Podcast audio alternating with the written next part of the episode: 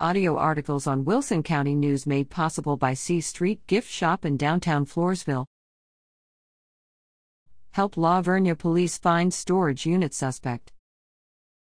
La Vernia police are asking for help in identifying a man suspected of breaking into storage units December 9th at the La Vernia Mini Storage at 110 A. Chihuahua Street in La Vernia. He broke into several units, took items, and tried to break into several others, according to La Vernia Detective Travis Beck. He urges anyone with information about the man to contact him or Police Chief Donald Kyle at 830 779 4541.